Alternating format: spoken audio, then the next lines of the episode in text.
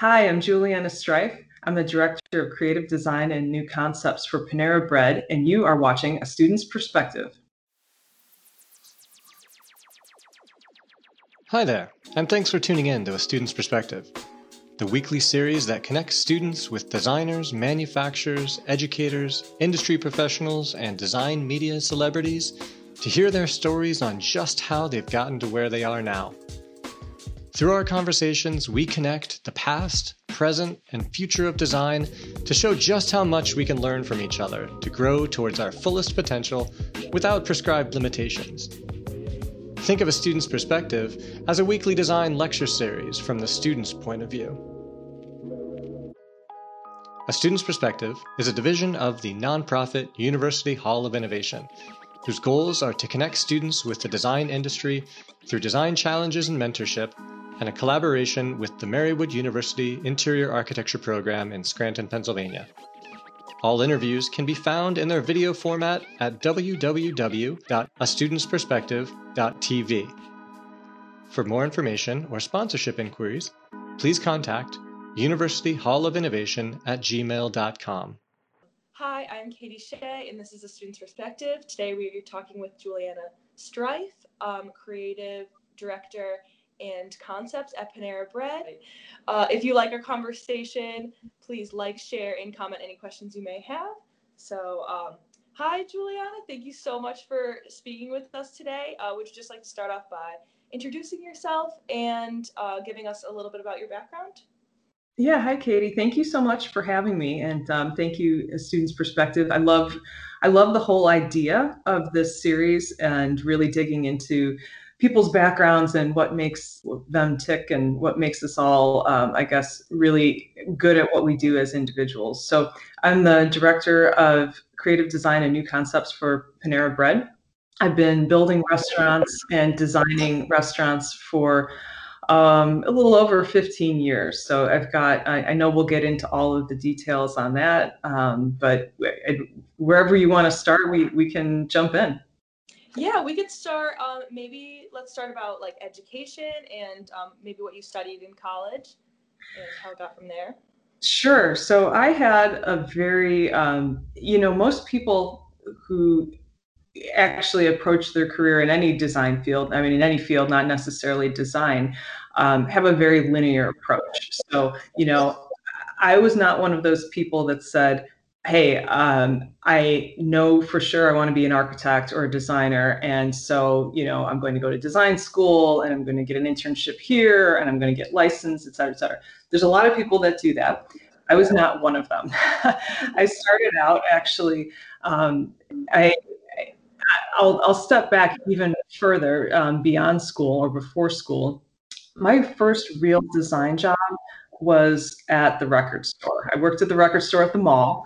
Uh, it was a very 90s thing to do. It was the best job you could get as a, as a high school kid in the 90s. And I, I think of that as my first design job, even though on paper it's a retail job, because we would spend almost all of our time not doing our actual job, but taking all of the merchandising materials they gave us for new record releases and building these really elaborate displays out of them and it was legitimate. Usually either the labels would have some kind of a contest or they um, you know whoever had the the most the, the best display won i don't know free cd promo cd something like that. We just did it because it was fun. You know it's fun to make really outlandish things and get paid for it. Uh, you know i thought that was just playing around and uh, it was a surprise when i started to learn that I could actually get paid really well to do what was playing, you know, in my mind. I was just friends. And so I did that for about four years. And I actually ended up, after graduating high school, um, I continued to work. You know, all of my friends, meanwhile, were very uh, serious minded and they knew what they were going to do and they'd applied to school and, you know, they were off to their four year universities. I was still working at the record store and going to community college, and not because I couldn't. I um, I scored really well on my ACTs. I was in the top of the class. Like I, I everybody expected I would be the first one to fly out of the gate and take over the world, and it just wasn't happening at all. I, um, I, I, I enjoyed the merchandising that I was doing, and you know, finding this creative way to to make money with art, you know, in, in some weird way. And uh, I'd started out at one community college and um, put in some time there. Eventually, ended up moving up to a bookstore. Um, I worked at Barnes and Noble in a similar capacity, doing merchandising and window design and, and window dressing and things like that moved on to community college number two. Um, and, you know, after a while, I thought, I've really got to get serious about this design thing. You know, my friends would all come home from college, you know, they, it'd be sophomore, junior year, and, you know, they're getting ready to finish up, and I'm still goofing off at community college, working and doing these things. So I thought, well, I need to get serious about design. Like, I'm, I'm actually going to do this, whatever this thing is. And so I went to art school, um, which is a really great business plan. and uh, I ended up studying studio art and painting at Illinois State University, which is in uh, Bloomington Normal, Illinois. And it was a great experience. Um, it, I, I, loved what I was doing. I think I was there. I probably, by the time I had added up all of my community college credits, I think it was two years at ISU before I could get my, uh, my, my bachelor's in studio art. And I was about a month away from graduation when it hit me that I had to somehow find a job with an art degree. And funny that it just took like literally a month before graduation to have that thought, but I did. And um, I remember so clearly, I had a newspaper out. This tells you how long ago that was. I'm looking through the want ads and I'm just going through, you know, they always say there's this funny career advice that says, oh, just look at the want ads and anything that jumps out at you, that's your passion. So I'm looking through the want ads in the paper and I see all this random stuff. I see locksmith and I think, oh, that could be fun. Can learn how to break into people's houses. I could be a locksmith. Let me do that.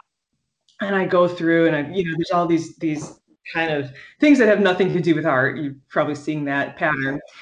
And I finally see one that's from State Farm Insurance, whose headquarters is in Bloomington Normal, where ISU is. And it was an ad for mainframe programmers. And they were looking for people who had no computer training, no computer background, no programming, coding, nothing like that, but had mathematical aptitude and logic aptitude. And um, they, they basically would take people into this program and teach them how to code on these mainframe systems because nobody coming out of the, the computer science uh, programs knew how to program them. So they just put this whole thing together. And I thought, well, that sounds like easy money. I'll go do that. And so I became, with my arts background, I became a mainframe programmer for State Farm. And it was, um, I mean, it was good. It was it was lucrative. I got paid very well to do nothing but learn for the first six months, and then once I got the actual job, it was um, really easy. I mean, re- the it was a surprise to see what the corporate world was really like and how slow paced, and you know you could really stretch everything out. And for somebody I think with who who wants to create, it was absolutely soul sucking. So you know, on one hand, the money was there, that's great but you don't there was there was nothing to make except code. And at that point it was just not exciting code. So i did a little more soul searching and decided that it was time to go to graduate school. And for real this time i was going to get serious about this whole design thing. And um, i applied at north carolina state university. I'd always been interested in architecture. You know, as an artist, I kind of always thought of architecture as the most noble of the arts because it's the most useful of the arts, yet it's it's still something that moves people. And so um, I applied for that program, and um, it's it's an interesting program that North Carolina uh, State has because you can get a professional degree so that you can go on and get your license, but they allow you to do all kinds of concentrations. I'll, I'll get back to that in a minute. To pay for that, to pay for that, I, I enlisted in the Air National Guard. So, um, yeah. It's very long. Not, it's not this linear path. It's this path that looks like this and goes backwards. so, uh, I enlisted in the North Carolina Air National Guard a day before September 11th, and I was a turboprop mechanic uh, for C-130s was a very very brief stint just because of um, a medical issue that I had. So I ended up being released after six months. um, which thank goodness. I mean, I hate I hate to, to frame it like this, but had that not happened, the unit I was in was the premier maintenance unit in the U.S. And so they were immediately stationed in Iraq. And um, you know, at the time, I think they were they were on duty continuously for something like six years. So I never would have gone to graduate school. I certainly wouldn't be on the path I was on now had my ankles not broken, which is which is basically what happened. Yeah, life would be so different then. Oh, completely, completely. Yeah. I couldn't even imagine what what I would be doing at this point. I mean, I was fixing planes, so I guess I might still be fixing airplanes. I don't know. Um, so I then ended up um, going into the program with a little more debt than I planned because, of course, that's a big draw for the National Guard as they pay off your undergrad student loans and they pay for for graduate school.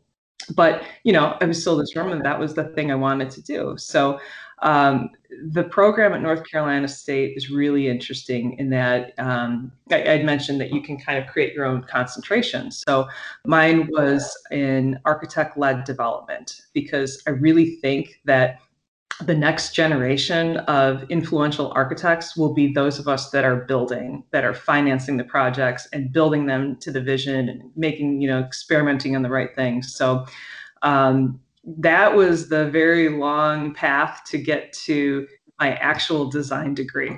Um, and we can, I mean, we can, it, it's as, as long as it got there, it was probably as squiggly a path to get where I am today once I started practicing too. Yeah, I think that like they're always kind of the best ways to get there is like when you don't, um, you're not completely sure how, like what you want to do. Like I was definitely like that in high school, I had no idea what I would be doing, and like all my friends were, like you said, like they knew what they were on a path, they knew exactly what they were doing. So I guess my next thing is, um, how I, how did you get into restaurant design? Because you came out of school, and I read that you went um, to a firm. Is that correct? I uh, no. So I yeah, that would make too much sense to just go yeah. you know and start practicing or getting getting um, getting the hours. No, I worked for a company called Empire Properties, and they were the they're based out of Raleigh, North Carolina, and they were the preeminent historic property redeveloper. So um, the the guy that owned the company essentially would go around downtown and just buy up every old building he could get his hands on and redevelop it in a really thoughtful way. I mean, he um, he did he did a brilliant job of it. And I knew um, when I was when I was looking at internships, the, the program I was in was a track three professional program for people that don't have an architecture undergraduate degree. So it was a three and a half year program. So it was a grind. I was, I was there for for a minute. And I remember, I think it was maybe my sophomore or junior year, or third, second or third, I guess. Um, I knew that this was the company I wanted to work for because it was a design, it, was a construction company, um, being a developer, uh, they financed their own work and they had a very very strong design point of view. So i pretty much hunted down the the architect that was the head of of, of the the design component of the group and realized that i actually went to school with him. And he was in he was in class. Like he never talked about work. I had no idea that he was doing this other thing. He may have said something like oh i have to go to work had no idea that was the guy. So I basically harassed him endlessly until he hired me as an intern um, in the summer, and then he ended up um, he ended up teaching. He's actually a, a, a, professor at Temple University now, and he's kind of been all over the place. Um, but I took over his role when he left um, when I graduated, and so I did that for about three years, and it was a great experience. Um, mostly office spaces, retail spaces, things like that. Um, but interestingly, uh, because because the same person that was developing the property was also holding on to them, this owner was really interested in what kinds of uses went into the space. So he would buy, um, you know, maybe a four-story something that was previously a furniture warehouse, and he would know, okay, we can put retail on the second floor, we can do office on the third floor, et cetera, et cetera. But that first floor is always really critical to keep it activated. And he could find um, he could find uh, stores that wanted to go in, but he could never find restaurants. And he'd have this great corner building and he couldn't find a restaurant that would want to come into the space because they were in marginal areas. They were, they were areas that were kind of getting ready to turn but hadn't quite done that yet. So he said, Well, I'm just going to open my own restaurants. And so that's how I got accidentally, like everything else, that's how I got into restaurant design. I had no business doing that whatsoever. Um, okay, I guess I'm going to learn how to design a kitchen, and I guess I'm going yeah. to, you know, how to exhaust vents and all of this, you know, really technical stuff you have to do when you do a kitchen. And um, we ended up building a lot of restaurants, and they were award-winning restaurants. They ended up um, one of them. Uh, Bobby Flay came out and did a throwdown with Bobby Flay from the Food Network. Um, President Obama came to one of the bars that I did, and that was one of his campaign stops on his 20, uh, 2008 campaign tour. So, like, they were they ended up these accidental restaurants from people who had no idea what they were doing ended up being, um, you know, improbably successful. So I, I did that for a bit and ended up moving back to Chicago after a few years because this is where I grew up and my family was here and you know I kind of wanted to be rooted in, in a different area. And I started to do a little bit of similar work, not quite to the same extent, um, but I was here for about a year. And all, all the while, I, I, should back that up a little bit. When I was working with um, with the historic property group, I held the contract, the general contractor's license for that group. So it, that's something that um, if you are interested in doing um, development work as an architect, you always have to be mindful of what path you want to go down because you can either hold a general contractor's license or you can hold an architecture license, but you can't have both. Or the same person can't have both. You have to have a partner. So at that time, I wasn't licensed yet because I hadn't been working very long. Um, I didn't, you know, it takes forever to rack up those hours. And at the time, it was it was nine exams, nine licensing exams. So it was going to be a while. So I held that, and then um, after moving back to Chicago, it was at that point that uh, I started studying for all my exams and trying to get my architecture license. And um, really, out of the blue, McDonald's called one day, a recruiter for McDonald's, and said, "Hey, you know, we're we're doing, um, you know, we're looking for an architect." They actually had an in-house architecture firm that belonged to McDonald's, but signed and sealed all of the drawings for for every restaurant built nationally. And I get this call, and I almost didn't take it because I'm like, why on earth would I ever want to work for McDonald's? That sounds like a terrible, terrible idea. I'm totally not doing that. And I kind of blew it off for a little bit, and it called back. And this was um, this was right around the time when the economy just completely tanked, and nobody was building, and of course, nobody's hiring an architect. The firm I was at was not doing great. And I thought, all right, fine, I'll go do this McDonald's thing. It'll be a three month job, and um, I'll go find something. I find a real job after that, after I buy myself some time. 10 years later, I was still there. Um, it was the it was the shock of my career to see what a great experience that was, and to um, really you know the the caliber of of people that are drawn to work to that group are really high and um, we very much took seriously the idea that when you have 38,000 restaurants around the world if you make a big design move it actually changes the world unlike if you're working on a really small museum project or you know like everybody that's of course the architect's dream. I've got to do the museum or this municipal project or something like that.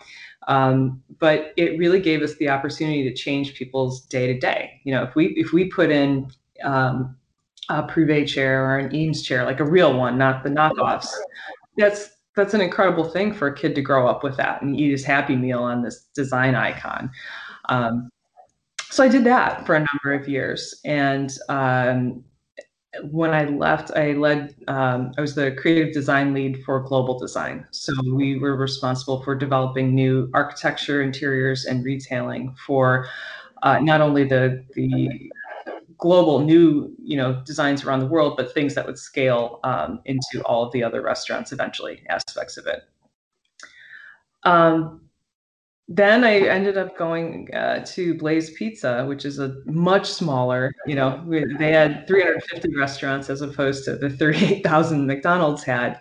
Um, but really was brought on to help kind of systematize some things and help them to scale and still do really great design, but ramp it up because it's very it's it's easy to design one restaurant well. It's really hard to design that restaurant over and over again in, in a in a buildable way.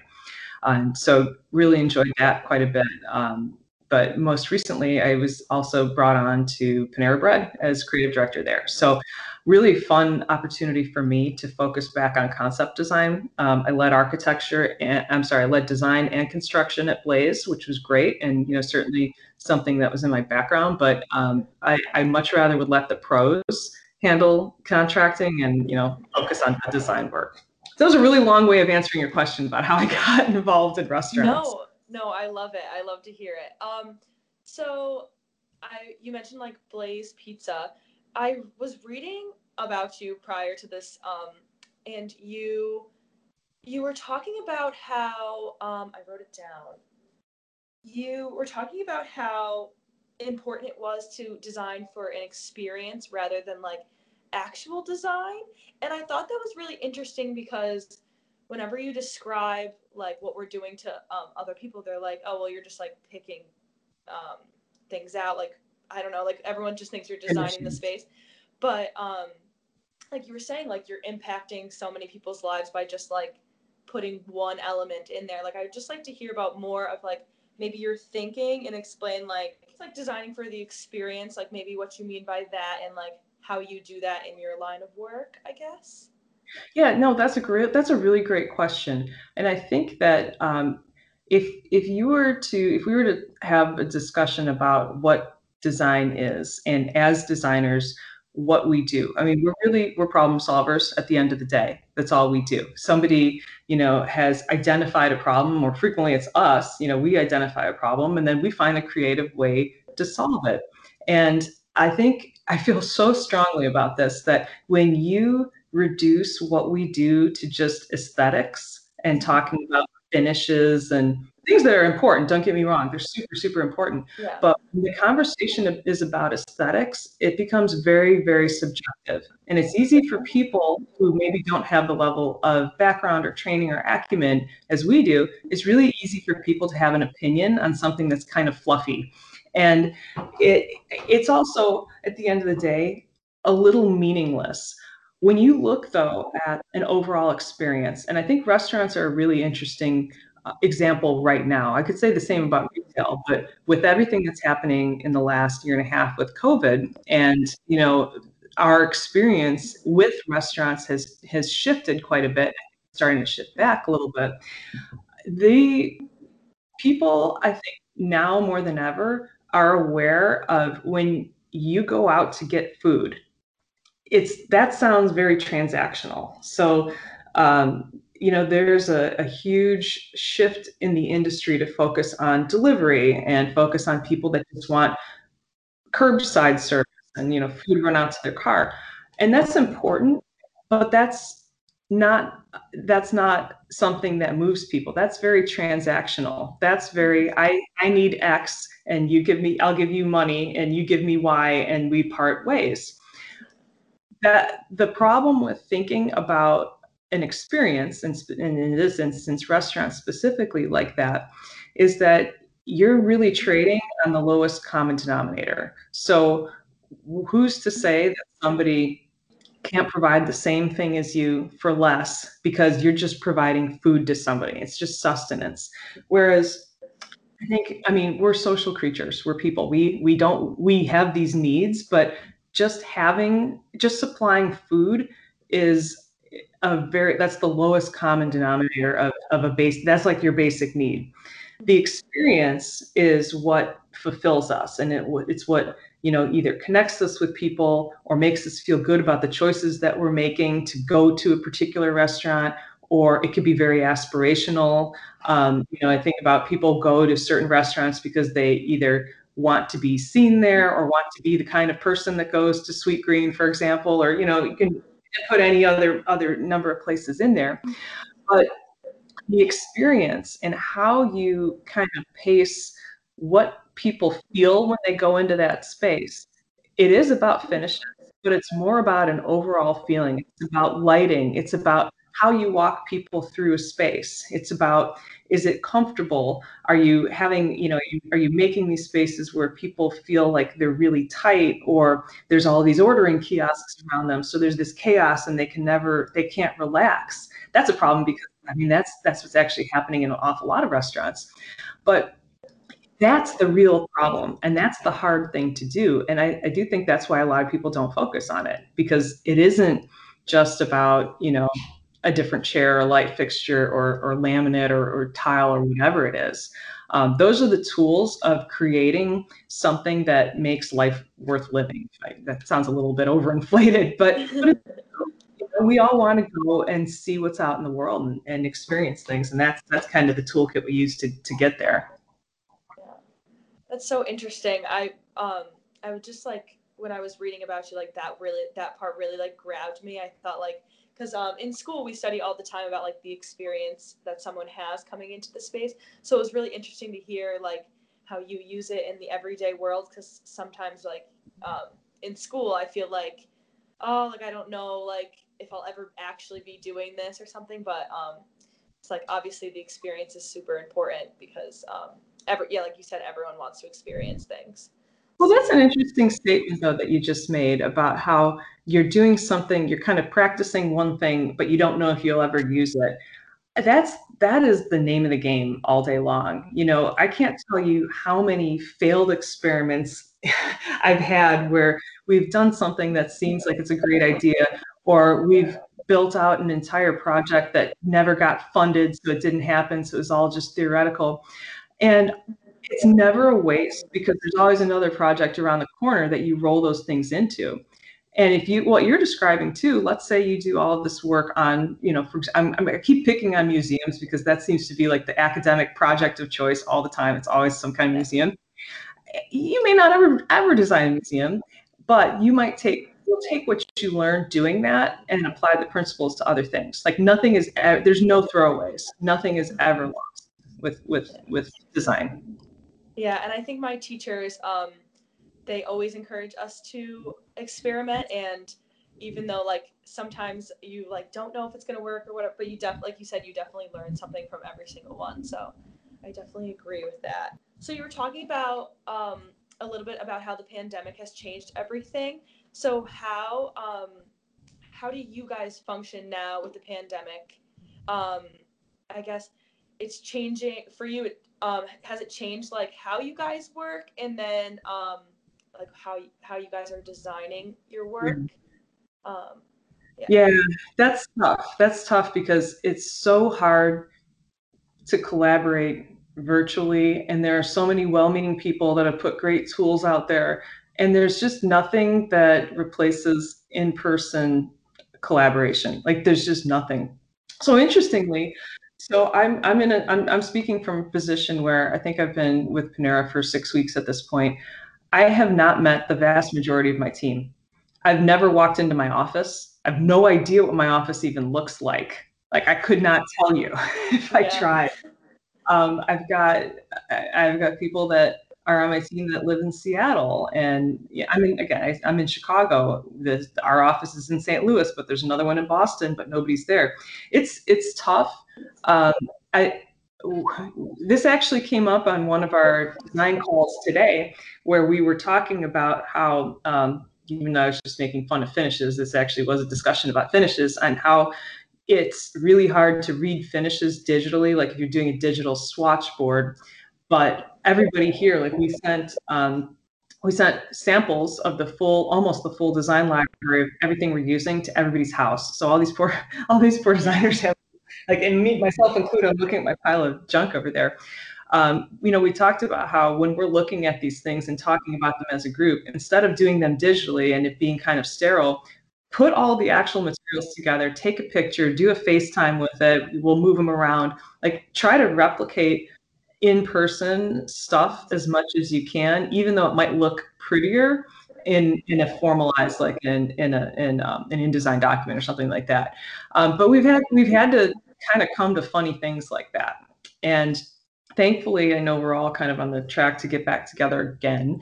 Um, but virtual collaboration is definitely not going anywhere. Um, mostly because we're, you know, I, I, I don't think we're going to go back to a time where everybody is at a firm in an office five days a week together. It's just, it's, you know, people are kind of used to being able to have the personal flexibility to work from home and it's a good thing. It's good for for the soul to do that type of stuff. So we have to continue what we've learned um, in in collaboration i think too mm-hmm. another thing that i'm personally not great at is i can give you if we're having a conversation i can give you real time immediate feedback on whatever it is and you know we can we can have a good dialogue.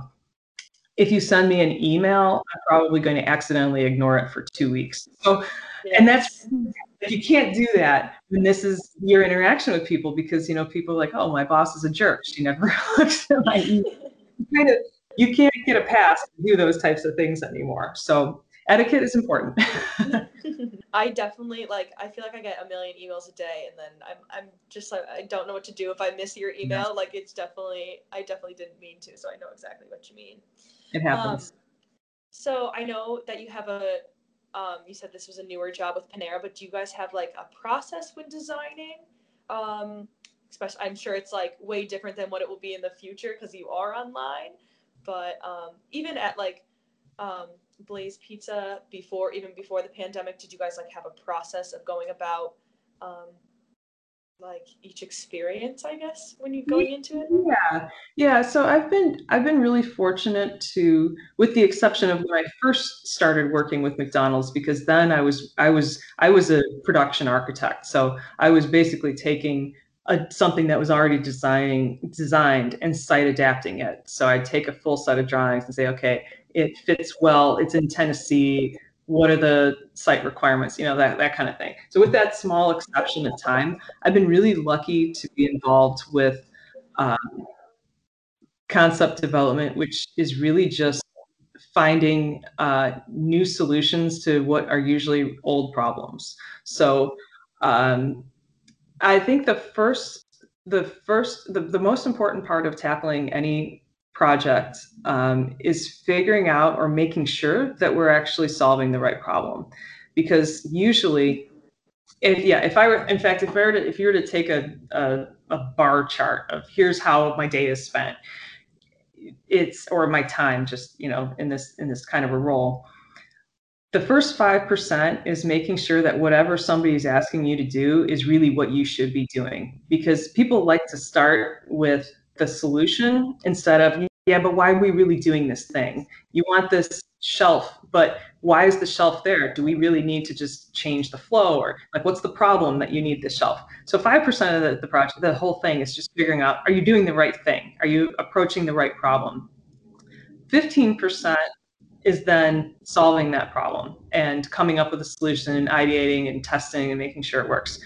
And quite honestly 80% of my job at any given time is making sure that all up and down the flagpole, I'm selling that idea. And then I'm getting buy in from the numerous people that are going to make it happen or not. And that can be, you know, and eh, when you're talking about restaurants like the, like the kind I'm doing, that can be franchisees, the people, the individual owners, that can be um, the CEO of our company. That can be my my own boss. That can be our designers um, on our team to to make sure that they think it makes sense. That could be our operations people. That is literally 80% of the job is getting all of these people to say, yes, this thing that you've designed is the right thing. Let's do it. And if you don't do that part, the what you design will never come to excuse me, it will never come to light.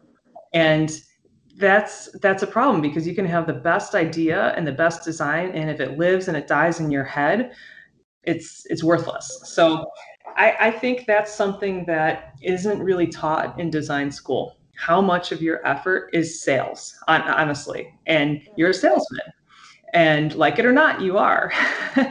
And your whole job is to gain trust for people to gain trust in you as a professional and that you know you you're you're giving you're guiding them to the right place i don't think i answered your question i think i kind of went off in a tangent there no that's okay it doesn't yeah I'll listen to anything you have to say. To be honest, because you are very, you're so interesting. Um, you're, you're very gracious. Thank you. Um, so, is there like a project that is absolutely your favorite that you can remember working on? Um, do you have a favorite? Um, yes, yes. Actually, it's something that started at one company and got resuscitated at a second company. And my secret evil plans are to do it at the company I'm at now. No, um, this this sounds like a crazy one, but my my great white whale is I really think that uh, the way everybody has historically approached the drive-through is all wrong. And even now, we're seeing like everybody is adding drive-throughs where there, there's no drive-throughs, and they're throwing extra lanes at it, and here's more space, and here's this other designated pickup. That's okay, but that's not a game changer. And I'm not gonna I'm not gonna give away what the real game changer is because I really think I'm gonna try it or yeah. try try to make it happen. But I that solving that in a really meaningful way and making it a great experience for customers. And you know when when people talk about how do you make the drive-through experience better a lot of people talk about well we'll add some shrubs and we'll paint the building and we'll put a mural. Like people don't care. Spoiler alert nobody cares about shrubs and, and paint you know and murals on the dumpster and all of these. Like it's they they want speed. They want to see the people that they're working with instead of going up to a dumb box. They like there's a whole host of things that people want. So that is my favorite project because it hasn't been finished yet and i think it's insanely important and it will get finished and it will change the face of how everybody does drive-throughs so yeah. oh i'm excited. I'm sure like once it comes out like ever like you said everyone will be affected so i'm excited and especially yeah. like today with the pandemic everyone uses the drive through totally so, totally totally. yeah. and i think there's more more and more of that happening. You know there was this huge rush for delivery and then i think people kind of got sick of paying five bucks to have their food delivered and then the other charges so yeah there's going to be more and more of that. It'll it'll happen. Mark my words. I'm excited i'm excited. Um okay so we're kind of getting um close to time wise but I wanted to ask if you could give yourself, your student self, advice now, what would it be? Oh, um, you know, that's a, that's a tough one, and and I'm not saying this arrogantly because as I described, I like on paper I had misstep after misstep after misstep after misstep, but I would not do it any other way. I would not. It it has given me the point of view that I have, which is why I get hired to do the things that I do today. And so, I mean, I, I think what I would tell other people, um, you know, students and people just starting out, or frankly, at any point in your career, it's okay and you should be doing things that maybe in your own mind you have no business doing. Because yeah like you said experimenting. yeah yeah like i've i've made a career out of taking jobs that i had no business taking and things that I was on paper woefully underqualified for. And I somehow figured it out and somehow kept doing it in all these different ways. And that's that you don't know what you can't do until you get yourself into a position where you're really uncomfortable. And and frankly, I would say staying in that area where you're really uncomfortable is the way that you're going to get to the next thing and the way you're going to get to the thing that makes you grow into who you are and who you are to become. So I think, you know, my advice is get right with being super uncomfortable all the time because if you're not there, you're probably not doing as much as you want to be doing. Um, and don't be afraid to ask for things along the way and ask people for help and other professionals. And, you know, I, I wouldn't be where I am if it weren't for the generosity of so many people that were gracious with their time and who were were, were generous in, you know, showing me what's out there and what's a new way to do things. And I've I've found that people are so um, touched when you ask them, "Hey, can you do you want to can we chat about this or that or what whatever?" and they, they love to do that. They love to connect with people that want to better themselves. So don't ever hesitate to do that. I mean know what you're asking for. Don't waste people's time. But that's it's it's all about that. Hmm, very nice. I like it. It's very cool. Um, so, is there anything that I missed that you want to talk about? Um, um no, you know what? Yeah, the, I think the last the last bit and the reason why I was so interested in why why I really love um, this whole series that you guys are doing is I think that it is fabulous. I we need to have more people with design backgrounds that are in I, I don't I don't know what you call them positions of power um, you know in you know higher levels within corporate structures because you know when you do interesting things um, it just it makes for a more interesting world. You know I, I find it immensely frustrating that almost every ceo i know has either a finance background or a marketing background. Where are all the designers in this? You know we can problem solve like anybody's business. And and i think that um, again going back to what I, what I love about um, a student's perspective and what you guys are doing is this this thinking that you don't have to go down this straight path. It doesn't make you any less as a designer or less than. It actually makes you a better designer and it makes you um, your toolbox for how you solve problems is much bigger than somebody that has just a traditional. Not to take anything away from that. My god i would have saved so much time if i had you know gone that way. But um, it's it, it's insanely valuable that's more valuable than whatever you think is is valuable. So love what you guys are doing. I, I hope to see, you know, more and more of that that's coming and looking forward to kind of going through your archive for myself. Yes, yes. Thank you so much for talking with us today. It was so much fun. I love to hear about your crazy path that you went through, but you know, it's all worth it in the end. It's it's so fun. Yeah, it was a trip. Um, yeah. Thank you so much, Juliana, for speaking with us today. Um, if you liked our conversation, like, share, and comment any questions you may have. Um, stay tuned next week for our episodes. And um, thank you. And this was a student's perspective. We hope you liked this discussion with the design industry from a student's perspective. Please like, share, and comment, and stay tuned for more inspiring conversations to come.